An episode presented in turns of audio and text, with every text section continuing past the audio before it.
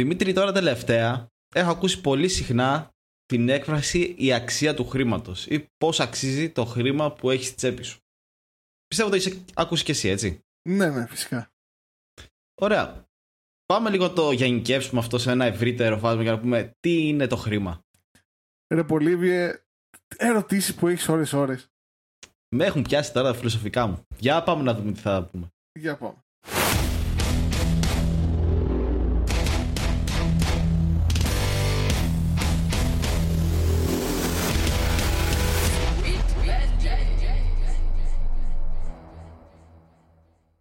Πολύβιε, θέλω να σου κάνω μια ερώτηση. Ξέρεις πώς ξεκίνησε η ανθρωπότητα να χρησιμοποιεί χρήματα; Κοίτα, όπως το σκέφτομαι εγώ, στην αρχή ήταν οι ανταλλαγές ε, ειδών, δηλαδή σου δίνω εγώ μια γελάδα, μου δίνεις εσύ ένα κουνέλι σε φαση Αλλά αυτός λογικά δεν θα βόλευσε. Για ποιο λόγο; Γιατί. Ε, πόσοι θα ήθελαν το κουνέλι σου; Okay. Ακούστηκε λίγο πρόστιχο αυτό, έτσι. να το πούμε αυτό. Πω. Αλλά όντως, πώς θα θέλανε το κουνέλι που θα έχεις; Δεν θα το θέλανε και πολύ. Οπότε τι θα έμενε με ένα κουνέλι στα χέρια που δεν θα ξέρεις τι θα το κάνεις και θα σου χρειαζόταν γάλα, δέρμα, οτιδήποτε. Άρα δεν ήταν λογικό να βρουν ένα μέσο ανταλλαγής διαφορετικό και κοινά αποδεκτό. Ακριβώς, ακριβώς. Νομίζω ο ορισμός που έδωσες είναι ακριβώς αυτό. Να πω ότι η, οικονομία που περιέγραψε στην αρχή στα αγγλικά λέγεται barter economy και ουσιαστικά έτσι ξεκίνησε η οικονομία ε, στην ιστορία της και ήταν ακριβώς αυτό που λες. Ε, πράγματα με πράγματα, υπηρεσίες με υπηρεσίες. Ε, το, το πρόβλημα ήταν ακριβώς αυτό που είπες, ότι δεν υπήρχε, ε, δεν ήταν μόνο αυτό, αλλά ήταν ένα από τα προβλήματα ότι δεν υπήρχε ακριβής ε, ανταλλαγή προϊόντων, γιατί κάποιος ήθελε ε, ανάγκες κάποιων, όλων των ανθρώπων είναι διαφορετικές σε πράγματα. Ένα άλλο που, πρόβλημα που υπήρξε είναι ότι είσαι εσύ φτιάχνεις ψωμιά, OK. Okay? Και το ψωμί, η αξία του είναι μιας ημέρας. Μετά, ό,τι ψωμί έφτιαξες, την επόμενη μέρα δεν μπορείς να το χρησιμοποιήσεις. Μετά από μια εβδομάδα δεν μπορείς να το χρησιμοποιήσεις. Χάνει την αξία του. Οπότε ουσιαστικά δεν μπορείς να μεταφέρεις χρήμα ή. Την αξία της μιας μέρας παραπέρα, ναι. Ναι, ναι, δεν μπορείς να την μεταφέρεις πιο κάτω στις επόμενες γενιές. Οπότε πραγματικά ό,τι δούλευες εκείνη την ημέρα, αυτό έτρωγες. Τελεία. Είδες, ο λαός είναι σοφός Δημήτρη, γιατί τι έλεγε, μεροδούλι, μεροφάι. ε, ρε, τώρα, ε, τώρα όταν εμείς ήμασταν να πούμε. Φτιάχναμε παρθενώνες, οι άλλοι ήταν πάνω στα δέντρα. Οκ. Ε, Κοίτα όμως. Κάτι θα να σε ρωτήσω τώρα, ναι, λοιπόν. Ναι. Ποιος καθόρισε όμως, δηλαδή πώς καθορίστηκε ότι ξέρεις κάτι, αυτό, αυτό θα μας αντιπροσωπεύει όλους. Γιατί είχαμε φτάσει σε ένα σημείο που κυριαρχούσε ε, ο χρυσός, το ασίμι, δηλαδή πολύτιμα μέταλλα. Ο χαλκός μπορεί πιο στα αρχικά χρόνια, στα πρώιμα χρόνια. Ποιος όμως το καθόρισε, δηλαδή τι έκανε αυτό που ο ένας δεχόταν το χρυσό σε αντίτιμο ε, για την αγελάδα του. Κοίταξε, ε, προφανώς μιλάμε για πάρα πολύ προϊστορία, έτσι. Αυτά συνέβησαν πάρα πολύ παλιά. Ε, δεν ήταν ακριβώς, δεν ξεκίνησε ακριβώς έτσι. Δηλαδή, ο χρυσός και τα μέταλλα ήρθαν πολύ αργότερα στην οικονομία να χρησιμεύουν σαν χρήματα. Ε, στην αρχή έχουν παρατηρηθεί πολλά, πολλά διάφορα είδη νομισμάτων τα οποία δεν είναι μεταλλικά, ας το πούμε, στην κατηγορία των μετάλλων. Ε, για παράδειγμα, σε κάποια νησιά στην Ινδονησία νομίζω είχαν κάποιες πέτρινες ε, πέτρινους τροχούς οι οποίοι τις είχε ξέρω Οι Ασσύριοι νομίζω, οι Ασσύριοι το είχαν αυτό στη Μεσοποταμία να σου πω την αλήθεια. Ότι έγραφαν πάνω σε πλάκες ότι αυτός μου χρωστάει όχι όχι δεν αναφέρομαι εκεί τόσες αγελάδες. Τότε. όχι, όχι, α ήταν άλλο ε, ε σε αυτό δεν, δεν έχω υπόψη μου, αλλά ναι, προφανώς εσύ μιλάς τώρα για Ledger. Δεν, δεν μιλάμε για Ledger. Αυτό είναι το πρώτο σύστημα λογιστικής, ας πούμε. Εγώ σου μιλάω για καθαρά νόμισμα. Ε, νομίζω ήταν στην Ινδονησία και είχαν. όχι, όχι ότι ήταν το πρώτο, απλά μια περίπτωση έτσι. Ήταν στην Ινδονησία και είχαν τεράστιους πέτρινου τροχούς και τους είχαν στα... στις αυλές τους. Οπότε, επειδή ήταν μικρό το χωριό, περνούσε οποιοδήποτε και έλεγε ότι αυτός έχει πέντε τροχούς έτσι, εκείνος έχει τρεις κτλ. Και, και το πρόβλημα με αυτούς ήταν ότι δεν μπορούσες να τους ε, μετακινήσεις προφανώς. Και... Δηλαδή, όποιος είχε περισσότερους τροχούς ήταν και ο πιο πλούσιος ήταν Κάπως έτσι, κάπως έτσι, ναι. Ε, υπήρξαν σε ιστορικά, ιστορικά ευρήματα που υποθέτουμε ότι ε, πράγματα χρησιμοποιούνταν για, πώς το λένε, σαν χρήμα, ε, πολύ, πολλά διάφορα αντικείμενα. Ας πούμε, υπήρξαν ε, κάποια tally sticks, τα λένε, ξέρω εγώ, νομίζω ήταν, ε, δεν θυμάμαι τώρα ακριβώς που ήταν αυτά. Ήταν κάτι σαν ξυλάκια, ξέρω εγώ, τα οποία τα χρησιμοποίησαν. αν, αν το μεταφράζω καλά, ας πούμε. Ε, Ό,τι κατέβαζε η κούτρα του ναι, καθένα. Ναι, δηλαδή, αλάτι, κακάο, ε, πώς το λένε, ε, ε, τέτοια. Είχαν πολλά, πολλά διάφορα πράγματα τα οποία τα χρησιμοποιούσαν σαν, ε, σαν χρήματα. Και Αλλά προφανώς... ήταν, είχαν το, το χαρακτηριστικό ότι είχαν κάποια διάρκεια, ας πούμε, εντάξει, ότι δεν ήταν στο δίνω σήμερα μετά από μια εβδομάδα τέλειωσε αυτό δεν ναι, υπάρχει. Ναι, ναι, ναι.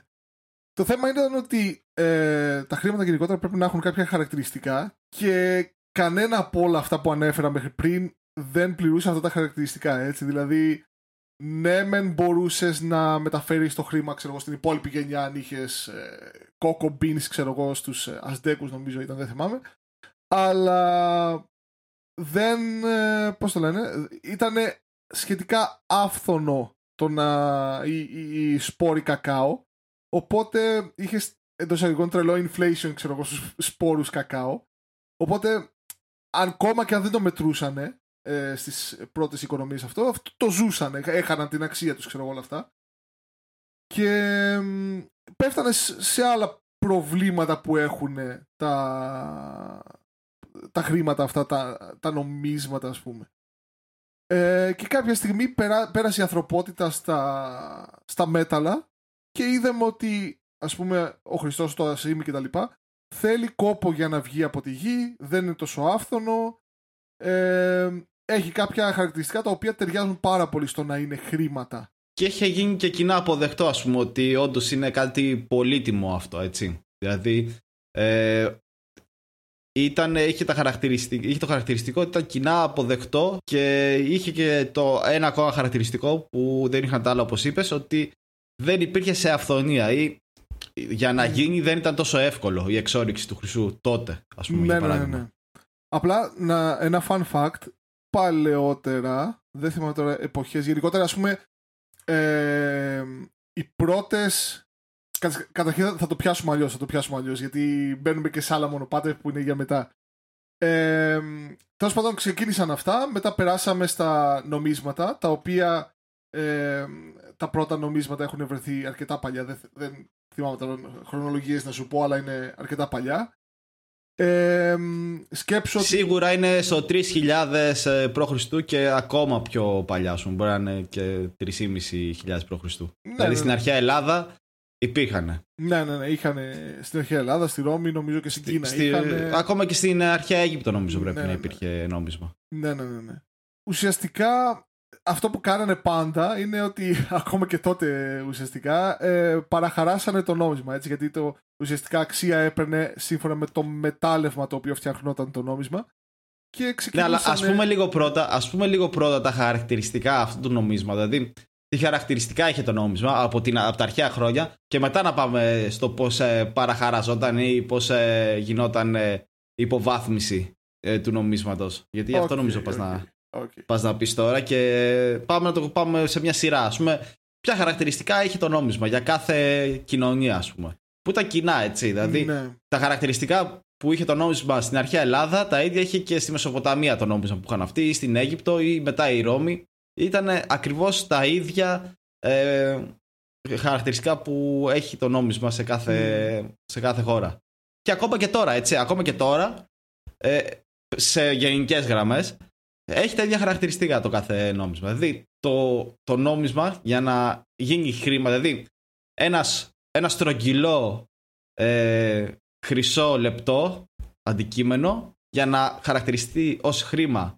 ως νόμισμα ε, πρέπει να είναι κοινά αποδεκτό, να το εμπιστεύονται δηλαδή Κατάλαβες να, να είναι κοινά αποδεκτό από όλους και να έχουν συμφωνήσει όλοι άτυπα ότι τόσο είναι η αξία του. Τόσο. Δηλαδή το χρυσό δεν, σου, δεν επέβαλε από μόνο του ότι ξέρεις, εγώ ένα στρογγυλό δύο γραμμαρίων αξίζω ε, για 30 δραχμές ας πούμε. Όχι. Mm. Εμείς το βάλαμε αυτό. Mm-hmm. Εμείς το αποδεχτήκαμε. Ε, βγαίνει λίγο πιο πολύπλοκα από αυτό, αλλά ναι καταλαβαίνω τι λες. Ε, και ήθελα να, κάνω ένα σχόλιο ότι από το 70 και μετά, το 1970 και μετά, δεν ισχύουν ακριβώς αυτά τα πράγματα τα οποία περιέγραψες πριν, γιατί έχουμε περάσει σε μια άλλη εποχή, αλλά νομίζω ότι αυτό πρέπει να το περιγράψουμε ναι, ναι, απλώς ε, τα τότε νομίσματα. Αυτό σου λέω, ναι, ναι, ναι. ναι, τα τότε νομίσματα πώς, ε, ποια στάνταρ είχαν. Ναι, ναι, ναι. Νομίζω, γενικά τα, τα, τα, αυτό που θα, θα πούμε ότι ε, είναι χρήμα σε μια κοινωνία πρέπει να έχει έξι χαρακτηριστικά. Έχουν βγει, ξέρω εγώ, και έχουν γίνει standardized, ξέρω εγώ, έξι χαρακτηριστικά. Πρέπει να μπορεί να αντέξει το οτιδήποτε είναι χρήμα πρέπει να μπορεί να αντέξει όπως είπαμε πριν να, για να γίνει μεταβίβαση πλούτου στην επόμενη γενιά ας πούμε. Οπότε αυτό ήταν, ήταν αυτά όλα δηλαδή βγήκαν από την πορεία για να δημιουργηθεί το χρήμα, το νόμισμα. Ναι, ναι, ναι, γιατί αν έλειπε ένα από αυτά τα έξι, στις ε, κοινωνίες που έλειπε είχαν προβλήματα ας πούμε και ναι, ναι, ναι. ουσιαστικά καταλήξαμε στο ότι είναι, αυτά πρέπει να είναι τα χαρακτηριστικά που πρέπει να έχει το χρήμα. Ακριβώς. Οπότε το ένα είναι ότι πρέπει να είναι ανθεκτικό και να αντέχει στο χρόνο, να μην ναι. αλλοιώνεται. Το δεύτερο είναι ότι πρέπει να μπορεί να μεταφερθεί. Α πούμε, στο παράδειγμα που είπαμε με τις μεγάλες τις ε, πέτρινες ε, τροχούς, δεν ήταν εύκολο να μπορεί να μεταφερθεί. Ακριβώς, ακριβώς. Το τρίτο είναι να μπορεί να ε, διαιρεθεί σε ίσα μέρη. Δηλαδή, ας πούμε, αν πεις ότι, που είπαμε πριν, ότι οι Coco Beans δεν είναι το ίδιο μέγεθος, δεν, είναι το ίδιο, δεν, είναι, δεν μπορείς να συγκρίνεις το ίδιο με το άλλο. Ναι, δεν μπορεί να υπάρξει σαφής ε, σύγκριση και διαχωρισμός μεταξύ του ενός κόκκου με τον άλλον. Εντάξει, ο ναι, καθένας ναι. έχει τα δικά του χαρακτηριστικά. Ε, αυτό ε, θα ουσιαστικά μπορώ να το πω ότι έχει, είναι δύο τα... Είναι, να είναι εύκολα διαιρέσιμο ας πούμε και να είναι ε, uniform ξέρω εγώ, είναι τα δύο χαρακτηριστικά τα οποία μόλις τα περιγράψαμε. Το επόμενο είναι το πέμπτο που πρέπει να είναι αποδεκτό προφανώς από την κοινωνία. Ναι. Και το έκτο είναι λίγο πιο πρόσφατο, είναι να είναι σταθερό, δηλαδή να, να ξέρεις το supply του και το demand του. Να υπάρχει ναι, μια, μια ισοτιμία, μια σταθερή ισοτιμία δηλαδή έτσι, σε σχέση με κάτι άλλο. Να, να έχει ουσιαστικά, το επίσημο είναι να έχει limited supply και να είναι hard to counterfeit. Ε, δηλαδή να έχει ε, περιορισμένη ε, supply, πώς είναι το... Περιορισμένη ποσότητα στην ναι, ναι, αγορά. περιορισμένη παροχή και ουσιαστικά να είναι πολύ δύσκολο να παραχα... παραχαραχθεί. Ναι, ναι. Οπότε αυτό ίσχυε και παλιά. Α πούμε, το χρυσό δεν ήταν τόσο εύκολο να το βρούνε, να το φτιάξουν και υπήρχε και μια δυσκολία, εντάξει, όχι πολύ μεγάλη, για τώρα ας πούμε, αλλά για τότε μπορεί να υπήρχε μια δυσκολία που να μην μπορεί να αναθευτεί τόσο εύκολα. Δηλαδή το ξεχώριζες. Ε, όχι, όχι, όχι, δεν είναι, δεν είναι ακριβώς έτσι. δεν μπορούσε να το ξεχωρίσουν δηλαδή το χρυσό έτσι, αν ήταν νοθευμένο. Ε, το, το πρώτο, ας πούμε, που η πρώτη, ε, ο πρώτος που μπόρεσε να μετρήσει το χρυσό για να δει αν είναι παραχαραγμένος είναι ο ε, Αρχιμίδης. Αυτό το έβρικα έβρικα που ήταν μέσα στην μπανιέρα και... Που το έβαλε μέσα στο ναι, νερό. Ναι. Αυτό ήταν το πρώτο out, ε, anti-counterfeit, ξέρω εγώ, μέτρο ναι. που πήρε η ανθρωπότητα. Η πυκνότητα. Ναι, ναι, έχει διαφορετική πυκνότητα. Ναι, ναι, ναι. Πολύ Αλλά γενικότερα ήταν πολύ δύσκολο να. και γενικότερα ο κοινός κόσμος να το δει αν είναι παραχαραγμένο. Α πούμε, η... στην αρχαία Ρώμη το παραχαράσανε και τρώγανε ουσιαστικά αυτό που είναι τώρα που έχει το νόμισμα που έχει τις γραμμές γύρω-γύρω. Είναι ουσιαστικά για να μην μπορείς να φας και να κόψεις κομματάκια από το εξωτερικό ώστε να μικρύνεις ελάχιστα την, ε, ε, το μέγεθος του νομίσματος και να μπορείς να φτιάξεις καινούργια από τα κομματάκια που έχεις κόψει. Ε, όλα αυτά ας πούμε στην πορεία τα βάλαμε σαν standards για να πρέπει να είναι χαρακτηριστικά. Ε, και δεν ήταν τόσο εύκολα στην, ε, στην ιστορία να τα, να τα βρούνε. Ναι, αλλά πάντα το κακό χρήμα, δηλαδή το νοθευμένο χρήμα, πάντα το, το έβρισκες σε βάθος χρόνου ο κόσμος ότι είναι νοθευμένο ή ότι υπάρχει μια παραπάνω διαθεσιμότητα από ναι, ό,τι ναι, θα έπρεπε. Κατέρε οικονομίες, ε, βλέπανε... Ε, έπεφταν αυτοκρατορίες επειδή το, το νόμισμά τους ήταν πλέον υποτιμη... είχε υποτιμηθεί. Επειδή ε, παλιά είχαν εκστρατείες, δηλαδή έπρεπε να ταΐσουν λεγεώνες, αρχαία Ρώμη παράδειγμα. Οπότε έκαναν αυτό που είπες εσύ στην αρχή. Πήγαν και έκοβαν γύρω-γύρω το νόμισμα, πολύ ελάχιστα, δηλαδή το μάτι δύσκολα θα το έβλεπε. Και μάζευαν, ας πούμε, από ένα θησαυροφυλάκιο ε, το μισό βγάζαν ακόμα άλλο τόσο χρυσό, ας πούμε. Ή ναι. μετά ε, έλειωναν το χρυσό νόμισμα, του βάζαν μέσα λίγο χαλκό και έβγαζαν παραπάνω ποσότητα. Αλλά πάντα καταλάβαινε ο κόσμος ότι μετά από ένα σημείο και μετά ότι υπήρχε μεγαλύτερη ε, πληθώρα από αυτό το νόμισμα. Και mm. πάρα πολύ ε, τότε υπήρχε και ακόμα υπάρχει. Ε, ήξεραν ότι είχαν στην κατοχή τους το καλό νόμισμα που δεν ήταν νοθευμένο και το αποταμίευμα. Mm. Και χρησιμοποιούσαν πιο πολύ το άλλο, το, το νοθευμένο. Οπότε συνέχεια, συνέχεια οδηγούσε αυτό σε νέα υποτίμηση γιατί τα καλά νομίσματα κρατιόντουσαν στην άκρη. Mm. Και κάτι αντίστοιχο μπορούμε να βρούμε σε εισαγωγικά και στις μέρες μας. Ότι ας πούμε τώρα είναι βέβαια με το συνάλλαγμα αλλά μπορείς να το δεις και στις μέρες μας ότι αν βλέπουμε ότι το δολάριο υποτιμείται πάρα πολύ ε, αρχίζουν και άλλοι βάζουν σε ένα άλλο συνάλλαγμα τις αποταμιεύσεις τους και ούτω καθεξής. Οπότε χάνει, χάνει ακόμα πιο πολύ την αγοραστική του αξία το δολάριο. Mm. Ναι, συμφωνώ. Απλά νομίζω ότι ε, γενικά θα ξεχώριζα το μοντέρνο κόσμο από το παρελθόν γιατί δεν έχει σχετικά καμία ουσιαστική ισοτιμία να, να τα συγκρίνουμε με το παρελθόν, ας πούμε, αρχαία Ρώμη με, με το σήμερα, γιατί έχουμε εντελώς διαφορετικό σύστημα. Ακόμα και πριν από 100 χρόνια έχουμε εντελώς διαφορετικό σύστημα. Οπότε θα το έβαζα στην άκρη το σημερινό σύστημα και θα μιλούσα οπότε, μόνο. Οπότε πάμε τώρα στο σημείο που δημιουργείται. Είχαμε, ας πούμε, το χρυσό, το ασίμι σε νομίσματα. Mm. Αλλά αυτό, ούτε αυτό πλέον ικανοποιούσε τα πράγματα. Mm. Νομίζω κάπου κοντά στο μεσαίωνα έγινε η αλλαγή, δεν θυμάμαι ακριβώς. Ξέρεις, κάπου έτσι κοντά χρονολογία που άρχισε να βγαίνει ε, το χρήμα, όπως λέμε, το, το χάρτινο.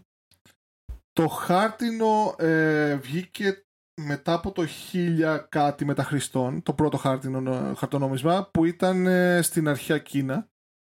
Αλλά ναι, χρησιμοποιούταν κάτι σαν το σημερινό, ε, όπως χρησιμοποιούμε σήμερα τα χαρτονομίσματα. Απλά νομίζω για αρκετό καιρό εξαφανίστηκε, δηλαδή δεν το χρησιμοποιούσε ο κόσμος. Και περάσαμε σε άλλα standards. Ε, βασικά ήθελα να κάνω μια παρένθεση πριν πάω εκεί πέρα. Ε, υπάρχουν τρεις χρησιμότητες. Το χρήμα έχει τρεις, ε, τρία functions τα οποία, ε, τα οποία το επιτρέπουν να είναι χρήμα. Έτσι. Το χρησιμοποιούν για τρία πράγματα. Ε, το πρώτο είναι unit of account, δηλαδή πρέπει να έχουμε το χρήμα να, να μπορεί ουσιαστικά να βοηθάει τις επιχειρήσεις, τους υπαλλήλους, οτιδήποτε ξέρω εγώ, να, να λέει ότι σήμερα πούλησα τόσα με τόσο κόστος. Σήμερα πλήρωσα τόσα με αυτό το κόστος. Αν δεν το έχεις αυτό, δεν, ουσιαστικά δεν έχεις χρήμα. Ε, έτσι. Λογιστική αξία μπορώ να το ναι, μεταφράσω ναι, ναι. αυτό που είπες έτσι. Ωραία. Ε, να είναι store of value όπως είπαμε πριν, να μπορεί να μεταφερθεί η, αξία του και να είναι medium of exchange. Ε, αυτό που είπαμε στην αρχή αρχή. Αυτά τα τρία είναι τα, τα πιο βασικά ε, χαρακτηριστικά που πρέπει να... Ε, functions, ξέρω εγώ, του, του χρήματος. Ε, και θα ήθελα να συνεχίσω σε αυτό που είπες. Ε, θα, θα περνούσα εγώ προσωπικά ένα μεγάλο κομμάτι της ιστορίας ε, που πηγαίναμε μπρος πίσω, χρησιμοποιούσαμε ε, χρυσό, τον νοθεύαμε, πήγαιναν πίσω. Όλο αυτό είναι πολύ χαοτικό γενικότερα και κάθε περιοχή είχε σχετικά το δικό της μέρος. Ε, προφανώς έπαιζε το, το, το ασήμι και ο χρυσός το μεγαλύτερο ρόλο σε όλα αυτά. Ε, θα ξεκινούσα την ιστορία όμως από το 1792 όπου η Αμερική πέρασε στο να χρησιμοποιεί το λεγόμενο bimentalism και είχε ουσιαστικά είχε το δολάριο και το είχε κάνει fixed την τιμή του σε συγκεκριμένη ποσότητα χρυσού και ταυτόχρονα σε συγκεκριμένη ποσότητα ε, ασίμι. Οπότε ξέρω εγώ ήταν το δολάριο, ήταν ξέρω εγώ δεν, δεν ξέρω τώρα τα, τα, τα, πώς θα τα, αυτά που χρησιμοποιούν για να μετρήσουν στην Αμερική, τα pounds ας πούμε, δεν ξέρω τι. Ναι, ναι, ναι. Αλλά ήταν ξέρω εγώ 2 pounds χρυσό, 3 pounds ασήμι ας πούμε. Κάπως έτσι. Ήταν το gold standard που λέγανε. Δηλαδή... Όχι, όχι, αυτό λέγεται bimentalism. Το gold standard ήρθε αργότερα. Α, ναι. ναι, ναι. Bimentalism. Α, okay. Οπότε σε αυτή την περίοδο είχαν πει ότι 2 pounds από το ε, χρυσό είναι. Τυχαία τα νούμερα, έτσι. Τυχαία, τυχαία, ναι, ναι, βέβαια. Είναι 5 δολάρια, ας πούμε, το χαρτονόμισμα των 5 δολαρίων. Αν πας στην τράπεζα mm. και το δώσεις, μπορείς να πάρεις ε, δύο ουκές, ξέρω εγώ, και λιγότερο από χρυσό. Ακριβώς, ακριβώς.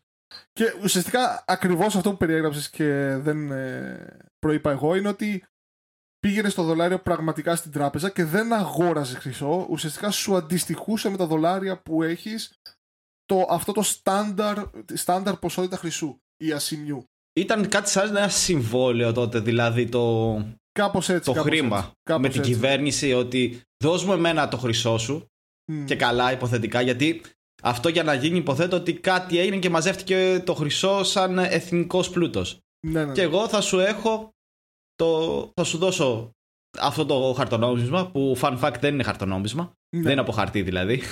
ε, και ε, όποτε εσύ θελήσεις, μπορείς να το αλλάξει με αυτό το χρυσό. Αλλά αξίζει ακριβώς ό,τι γράφει πάνω στο χαρτί. Ναι, ναι, ναι. Κοίταξε, ε, δεν ήθελα να το πάω τόσο μακριά γιατί μπαίνουμε εκεί στις αρχές, ας πούμε, ιστορικά, στα ιστορικά μέρη του banking, στα ιστορικά μέρη, ξέρω εγώ, της, ε, πώς το λένε, της, ε, το government, ξέρω εγώ, μιας κυβέρνησης, πώς λειτουργούσε. Ε, γίνεται λίγο πιο πολύπλοκο όλο αυτό το... Κοίτα, Δημήτρη, δηλαδή το, το χρήμα, το νόμισμα είναι συνυφασμένο, έχει άρρητη σχέση με την κάθε κυβέρνηση, με την κάθε χώρα. Ναι, ναι, ναι. ναι. Δηλαδή δεν μπορείς να τα ξεχωρίσεις εύκολα αυτά τα πράγματα. Δεν ξεχωρίζονται. Κοίταξε. Οπότε να αναφέρουμε ότι κάποια στιγμή, ας πούμε, στην, ε, στην ιστορία ε, και πιο συγκεκριμένα, ας πούμε, ε, με το τάγμα των αιτών υποτών, ε, όταν γίνονταν, γινόντουσαν οι σταυροφορίες, ήθελαν, ξέρω εγώ, οι πιστοί να επισκεφτούν, ξέρω εγώ, από την Γαλλία την, ε, την Ιερουσαλήμ, okay. Ναι. Και έδιναν κάποια χρήματα στον τάγμα των αιτών υποτών, οι οποίοι ήταν παντού και λέγανε ότι εγώ σου δίνω, ξέρω εγώ, 100. Ε, δεν ξέρω τι είχαν τότε, οτιδήποτε. Σου τα δίνω τώρα 100 νομίσματα, ας πούμε, στο Παρίσι και θέλω να μου τα δώσεις πίσω στην Ιερουσαλήμ. Οπότε στον δρόμο να μην με κλέψουν, να μην ε, χαθούν, να μην οτιδήποτε. Και ήταν ουσιαστικά αυτό το τάγμα των υποτών έκανε το πρώτο. ήταν κάτι σαν την πρώτη τράπεζα, ας πούμε. Η πρώτη Western Union. Κάπως έτσι, κάπως έτσι, ναι, ναι, ναι. Και νομίζω ότι παίρνανε κάποια certificates, ξέρω εγώ, ότι ναι, ο τάδε έχει να παίρνει τόσα, ξέρω εγώ. Ε, οι blacksmith, ας πούμε, στο Μεσαίωνα, που, οι οποίοι παίρναν το χρυσό και τον κάνανε νομίσματα, πολλές φορές τον φιλούσαν και όλα σε χρηματοκιβώτια και μετά βγάζανε κάποια certificates, όπως είπαμε, ότι, ότι ο τάδε, ξέρω εγώ, του χρωστάμε τόσο χρυσό Βέβαια μετά από εκεί πέρα γινόντουσαν και ότι βγάζανε παραπάνω certificates από ότι είχαν χρυσό και γινόντουσαν ξέρω εγώ κάποιες φασαρίες εκεί πέρα. ε, γινόντουσαν διάφορα πράγματα ε, μέχρι, μέχρι να γίνει... Υπήρχε ναι, μια ομαλή μετάβαση ε, σε αυτό που αναφέραμε ότι έγινε ας πούμε στην ε, Αμερική. Ότι η αντιστοιχία ας πούμε ναι, ναι, ναι. ενός χαρτονομισμάτου με, με ένα ποσό σε mm. βάρος ε, σε χρυσό. Υπήρχε μια ομαλή εξέλιξη αυτό. Δηλαδή δεν ξύπνησαν ξαφνικά στην Αμερική και εφήβραν, ας πούμε, ότι ξέρεις, μπορούμε να το κάνουμε αυτό. Υπήρχε, ναι, ναι. Υπήρχε μια τριβή μέσα στα χρόνια. Ναι, ναι, ναι. ναι. Και κάποια στιγμή, ας πούμε, μετά από το 1792, ας πούμε, θα έβαζα ότι ε, εμπιστευτήκαμε την κυβέρνηση, γιατί πιο πριν, ας πούμε, είπαμε, αναφέραμε τους Blacksmith, αναφέραμε, ξέρω, το Χίψη, ο οποίος είχε δικαιώματα και λέγει πάνω στο, ε, στο χρήμα γενικότερα. Από κάποια χρονολογία και μετά, τώρα το 1792 το έβαλα έτσι λίγο πολύ πρόχειρα ότι τότε έγινε.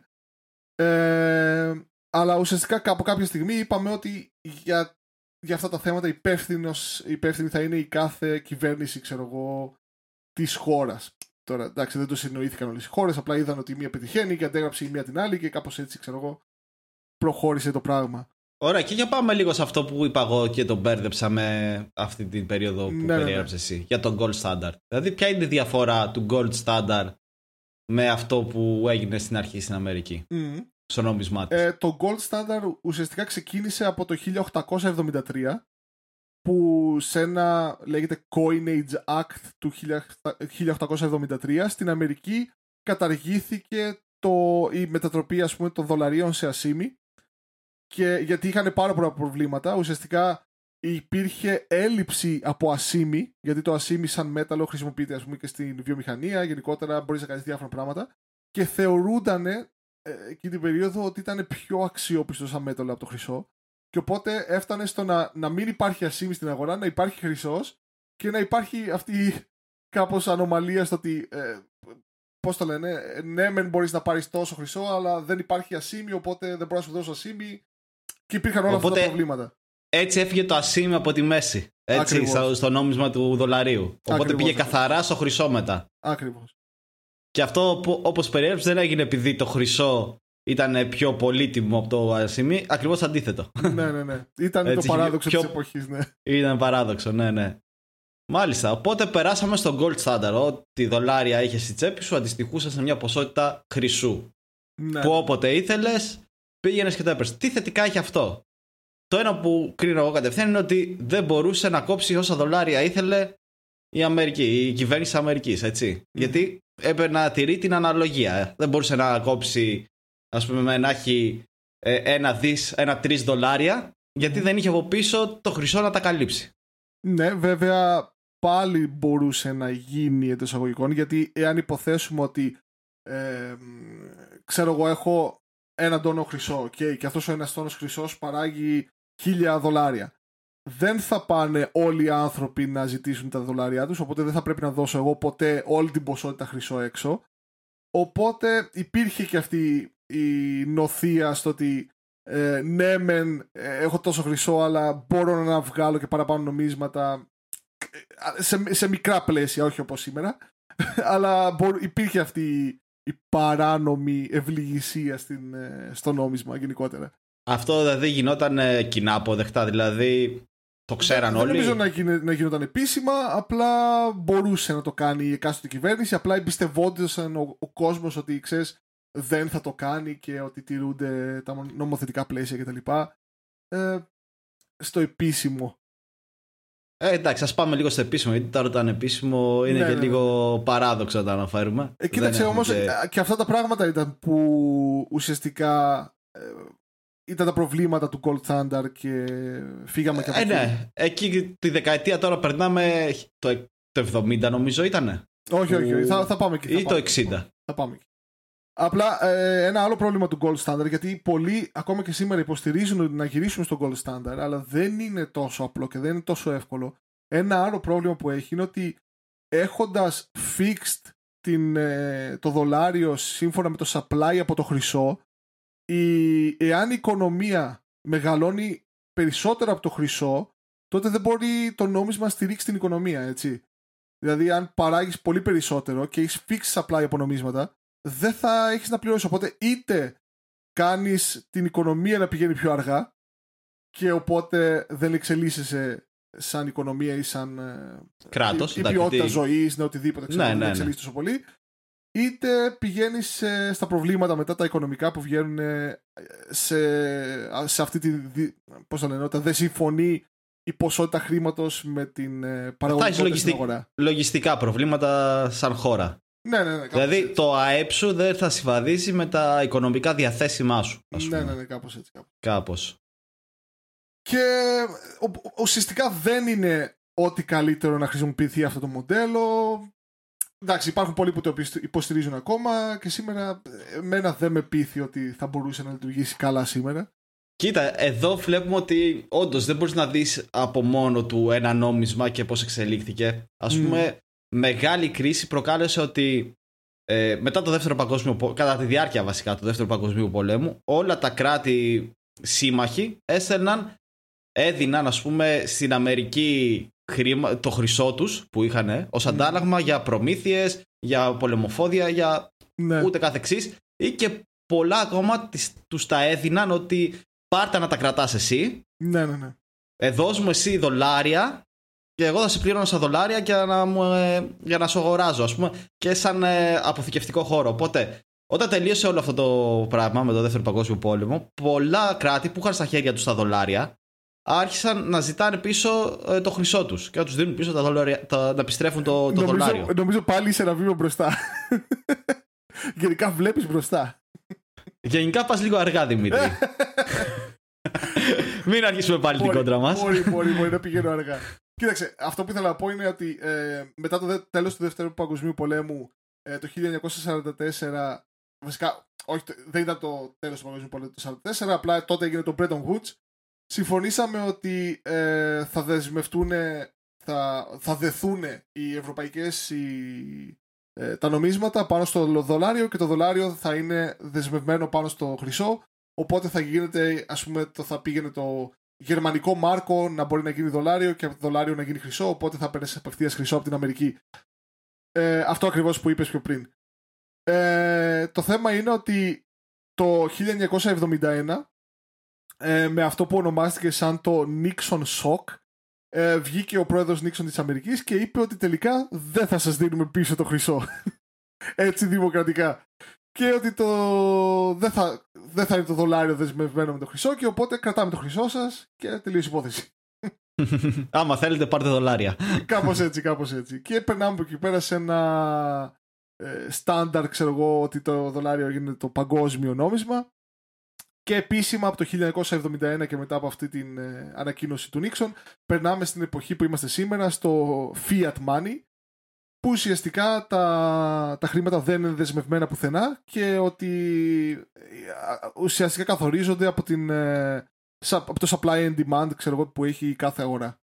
Ναι, ναι. Προσφορά και ζήτηση. Δηλαδή οι νόμοι ναι, της ναι. αγοράς καθαρά επηρεάζουν την αξία ε, του χρήματος, του νομίσματος του κάθε κράτους. Ακριβώς, ακριβώς.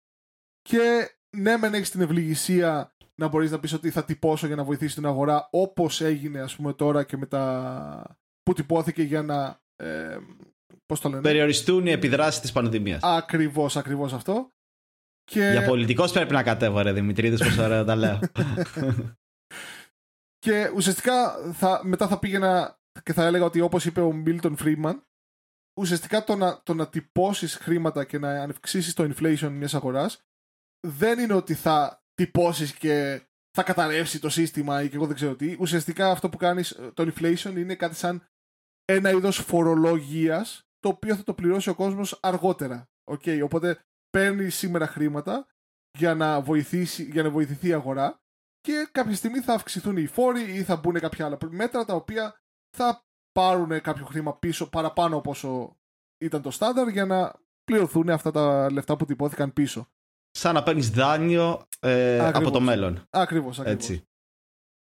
Πόσο δάνειο δηλαδή πρέπει να πει η Αμερική από το μέλλον της; Α, πήρα αρκετό. Πήρα αρκετό. Αλλά ε. είναι, είναι το θέμα ότι όταν είσαι η Αμερική και μπορείς να το κάνεις αυτό, μπορείς να τυπώσεις, έχεις αξιοπιστία στο δολάριο, ε, λίγο επιβάλλεις και λίγο την αξιοπιστία στο δολάριο ε, έχεις και μια οικονομία η οποία ε, είναι πολύ παραγωγική.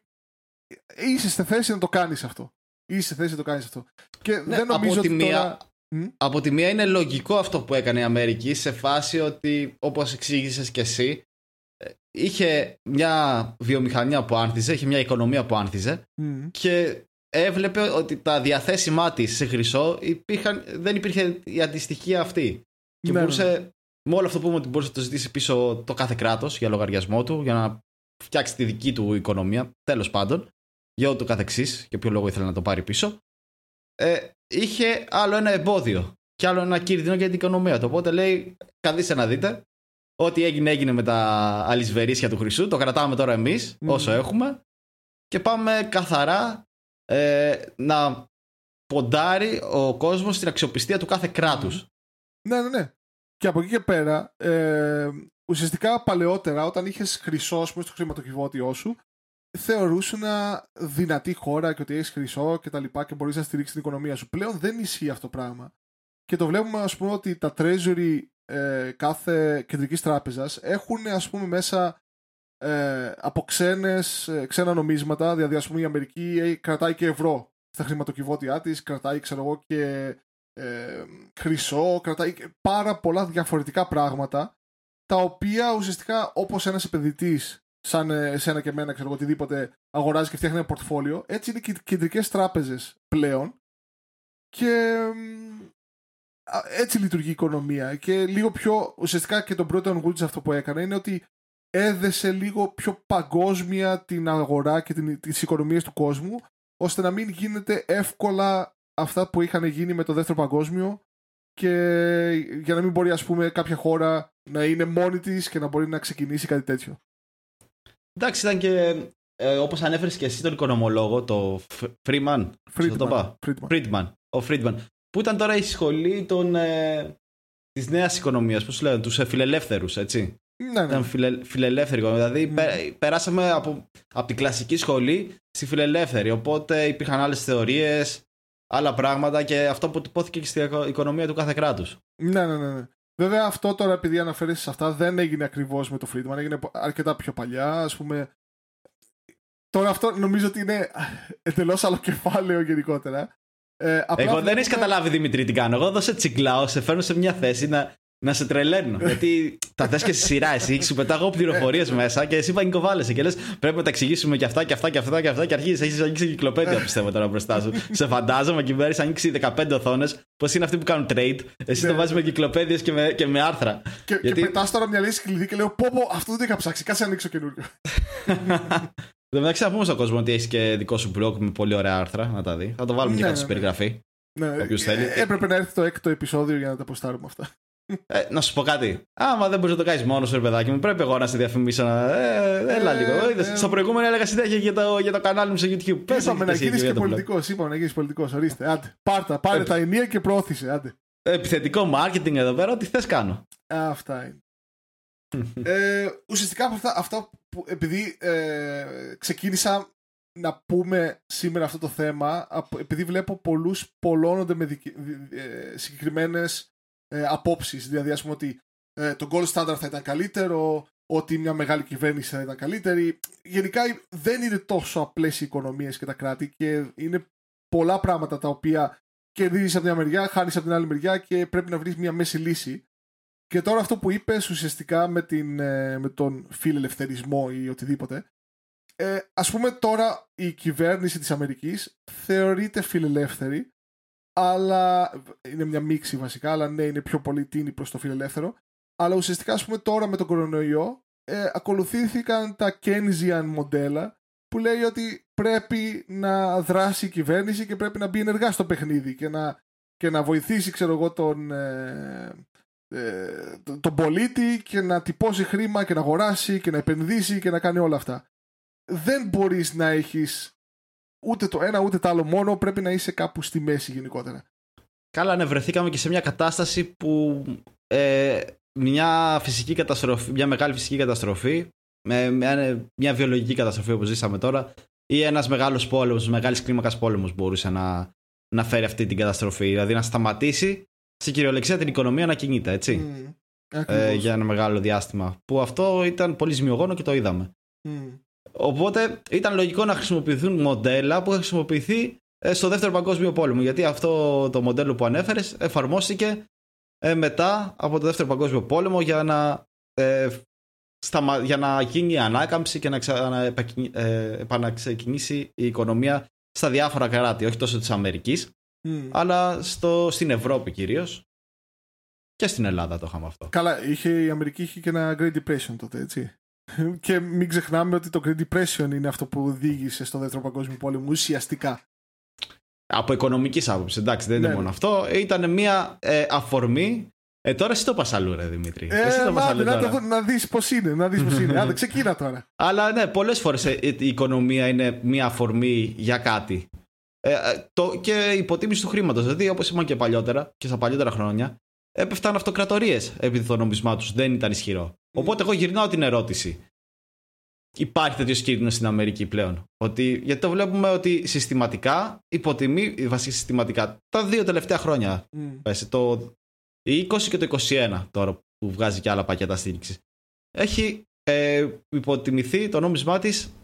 Όχι τόσο, δεν θα έλεγα τραγικά, αλλά έχει υποτιμηθεί και έχει μεγαλώσει το velocity of money στην αγορά. Αυτό δηλαδή της προκαλεί ανησυχία ότι μπορεί να χάσει τα ενία στο παγκόσμιο οικονομικό παιχνίδι. Κοίταξε, αν σου απαντούσα με ένα ναι ή με ένα όχι, νομίζω δεν θα, δεν θα ήταν σωστή η απάντησή μου. Ε, πλέον σε αυτό που ζούμε τώρα μέχρι και οι μεγαλύτεροι οικονομολόγοι σηκώνουν τα χέρια ψηλά και λένε ότι θα παρατηρήσουμε τι θα γίνει γιατί κανείς δεν ξέρει που θα οδηγήσει αυτό το πράγμα.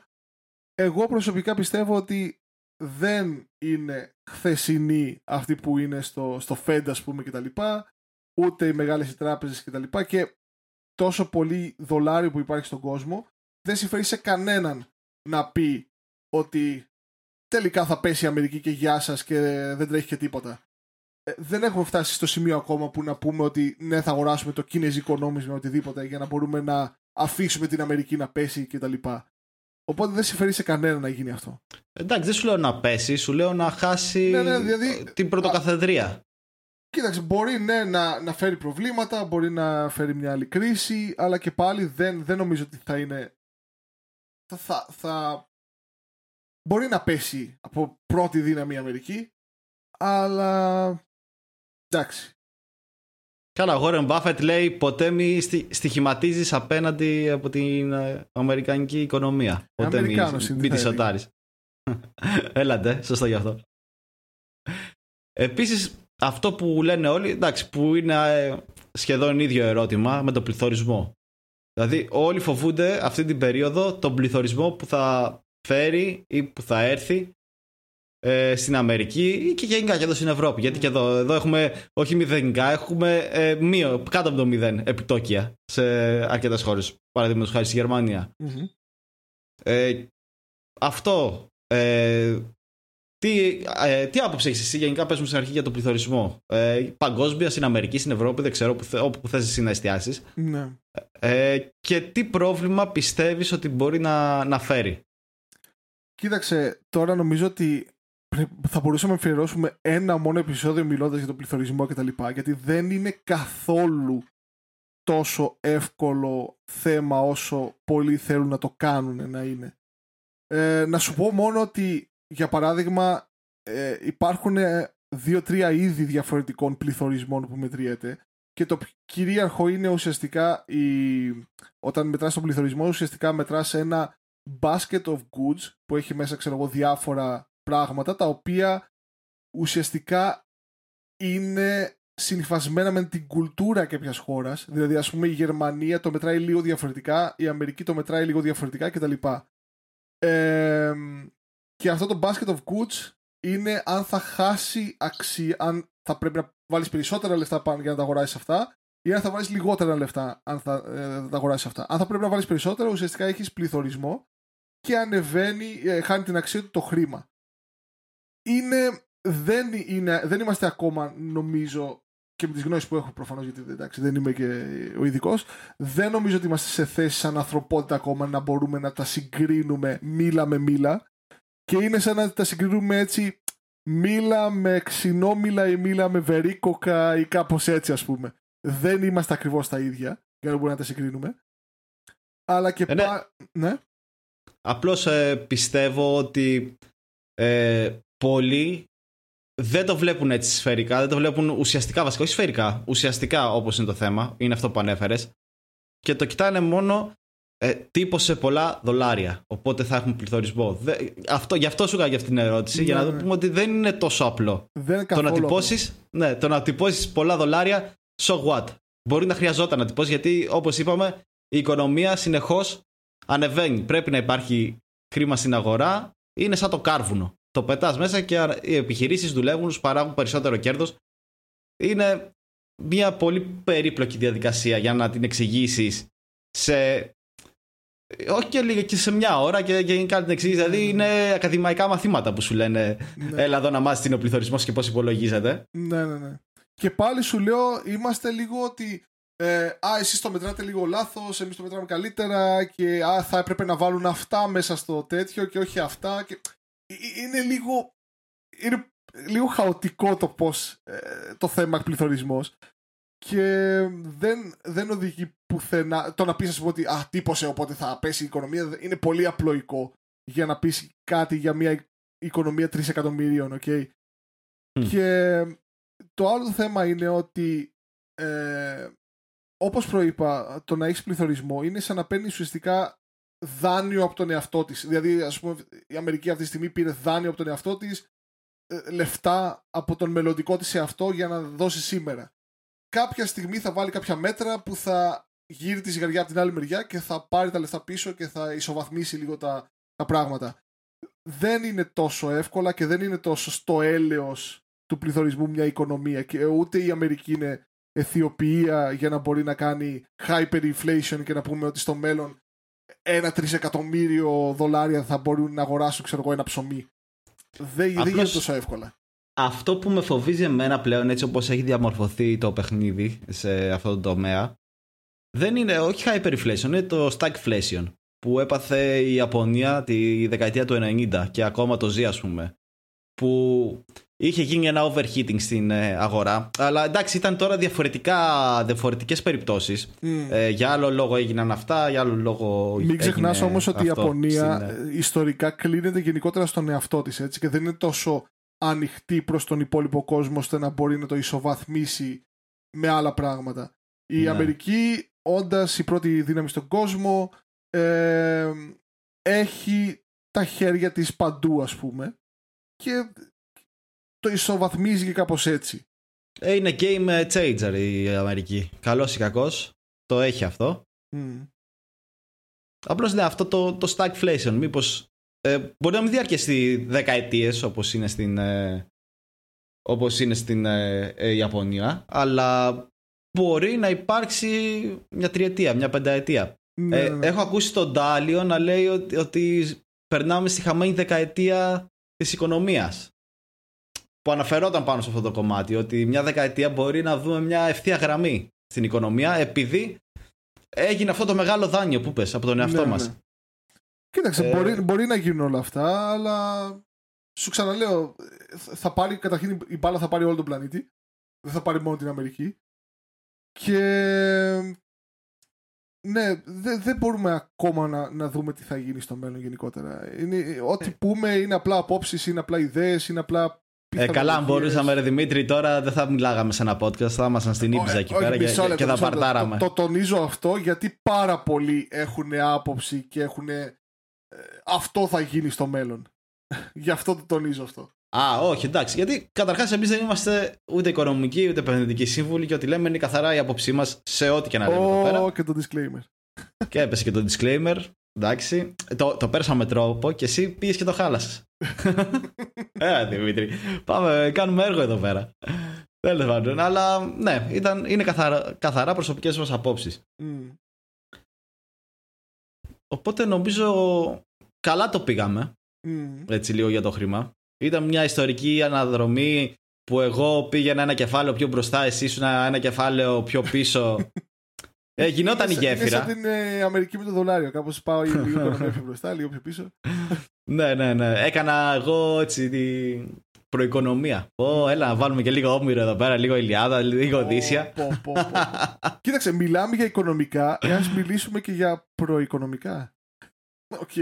Δεν βγάζει νόημα, αλλά εντάξει. Λοιπόν, αυτή τη στιγμή που γράφουμε αυτό το επεισόδιο, κυρίες και κύριοι, Έξω έχει κοντά στους 35 με 36 βαθμούς. Ευτυχώς ο Δημήτρης βοηθάει, βοηθάει να είναι υποφερτό αυτό. Ε, ε, ε, για, να, για να μην υπάρχει ήχος κλείσαμε ανεμιστήρες ε, air condition. Ε, κάπως πρέπει να το ζητούμε. Κάπως βέβαια, έχεις δίκιο, έχεις δίκιο. Ναι. Και ουσιαστικά αυτό αυτό το επεισόδιο ήταν για να απαντήσει σε αυτούς που θέλουν λίγο το gold standard και το θεωρούν σαν μόνη, μία λύση. Σα, να μιλήσουμε και λίγο για ελάχιστα για το inflation και τα λοιπά, το οποίο είναι τεράστια θέματα. Και κυρίως να κάνουμε μια εισαγωγή για να μιλήσουμε στην επόμενη, την επόμενη φορά για τα κρυπτονομίσματα και για τα credit money ουσιαστικά που υπάρχει αυτή τη στιγμή στον πλανήτη. Ε, ναι, γιατί είπαμε για χαρτονόμισμα, για νόμισμα, για φυσική ύλη, δηλαδή το φυσικό νόμισμα και δεν μιλήσαμε καθόλου πώς οι τράπεζες πλέον και πώς κινείται το χρήμα, που είναι όλα άειλα. Αλλά καλό είναι να το πούμε αυτό, ναι, όπως είπες, μαζί με τα κρυπτονομίσματα, γιατί στην ουσία ε, είναι μια μετέπειτα εξέλιξη του νομίσματος, του χρήματος. Ναι, ναι. Να, να δούμε όμως αν θα επιβιώσει στο μέλλον. Γιατί μπορεί να το λέμε τώρα. Εντάξει, εγώ πιστεύω ότι θα επιβιώσει. Απλά λες ότι ας δούμε. Μήπως και. Κάτσε ρε Δημήτρη τώρα ξαφνικά άρχισες να βλέπεις το μέλλον. Ενώ πριν έλεγες δεν βλέπουμε το μέλλον. Κάτσε όχι, λίγο. Ρε, όχι, ρε. βάζω, βάζω αυτό το τρέιλερ για να τριγκάρω λίγο το ενδιαφέρον και να πούνε Ω, τι ξέρουν και δεν, και δεν το λένε τώρα. Τι, θα πέσουν οι αγορές, τι φάση το κρυπτονομίσμα θα. Καταρχάς και μόνο που είπες κρυπτονόμισμα, τέλος. Το επεισόδιο έχει απογειωθεί, είναι του The Moon. και μπορεί να μας παίξει για κανάλι να βούμε. Ακριβώς, ακριβώς. When Moon, When Lambo και όλα αυτά. Ναι. Knowledge. ναι, ναι, ναι. Οπότε ήταν ένα πολύ ωραίο. Εγώ το απόλαυσα το σημερινό επεισόδιο. Μμμ. Μ' αρέσουν αυτό όταν βλέπουμε λίγο ιστορία, ιστορικές αναδρομές. Είμαι λίγο έτσι Δεν geek σε αυτά. γίνεται χωρίς να το βάλεις αυτό. Γιατί ουσιαστικά πρέπει να δεις πώς έφτασες στο να ζεις αυτή τη στιγμή αυτό που ζεις. Και δεν γίνεται να μην δεν το βάλεις αυτό. Ακριβώς, ακριβώς. Οπότε το απόλαυσα πάρα πολύ. Και περιμένω με ανυπομονησία το επόμενο, που όπως είπες, θα είναι για τα κρυπτονομίσματα. Γιατί μάλλον εκεί θα έχουμε match μεταξύ μας. Δηλαδή σήμερα ήταν φιλικό. Όπα. Ε, βγ- βγήκαμε να κάνουμε την προθέρμανση μετά από καιρό. Έτσι παίξαμε πασούλες, ένα-δύο. Ε, τώρα στο άλλο θα πέσει λίγο μάτσα. Ω, τι εννοείς, τι εννοείς. Α. Αρχίζει να θάβει τα κρυπτονομίσματα. Α, δεν ξέρω. Δεν ξέρω. Το αφήνω για το επόμενο. Το αφήνω για το επόμενο αυτό. OK, OK, OK. Μ' αρέσει, Οπότε μ' αρέσει. περιμένουμε και εσάς να μας συντροφεύσετε και στο επόμενο επεισόδιο της σειράς των Sweet Benzies για τα κρυπτονομίσματα. Και να από δούμε τον τι Πολ- έχει να προσφέρει και τι έχει να βάλει σαν αντίβαρο ο Πολύβιος σε αυτό. Εντάξει, μωρέ, κάτι θα βρούμε εκεί πέρα. Ε, Δεν, δεν είναι θέμα αυτό. Κοίταξε, Λοιπόν, μόνο που το είπες τώρα θα φας hate, εντάξει, δεν, δεν υπάρχει περίπτωση αυτή. Δεν πειράζει, δεν πειράζει. Έχω, το- έχω FF Crew, ρε. Έχουμε FF Crew εμείς. έχω το κοινό μου. Έγινε. Αλλά το YouTube θα είναι ενάντια σου, να το ξέρεις αυτό.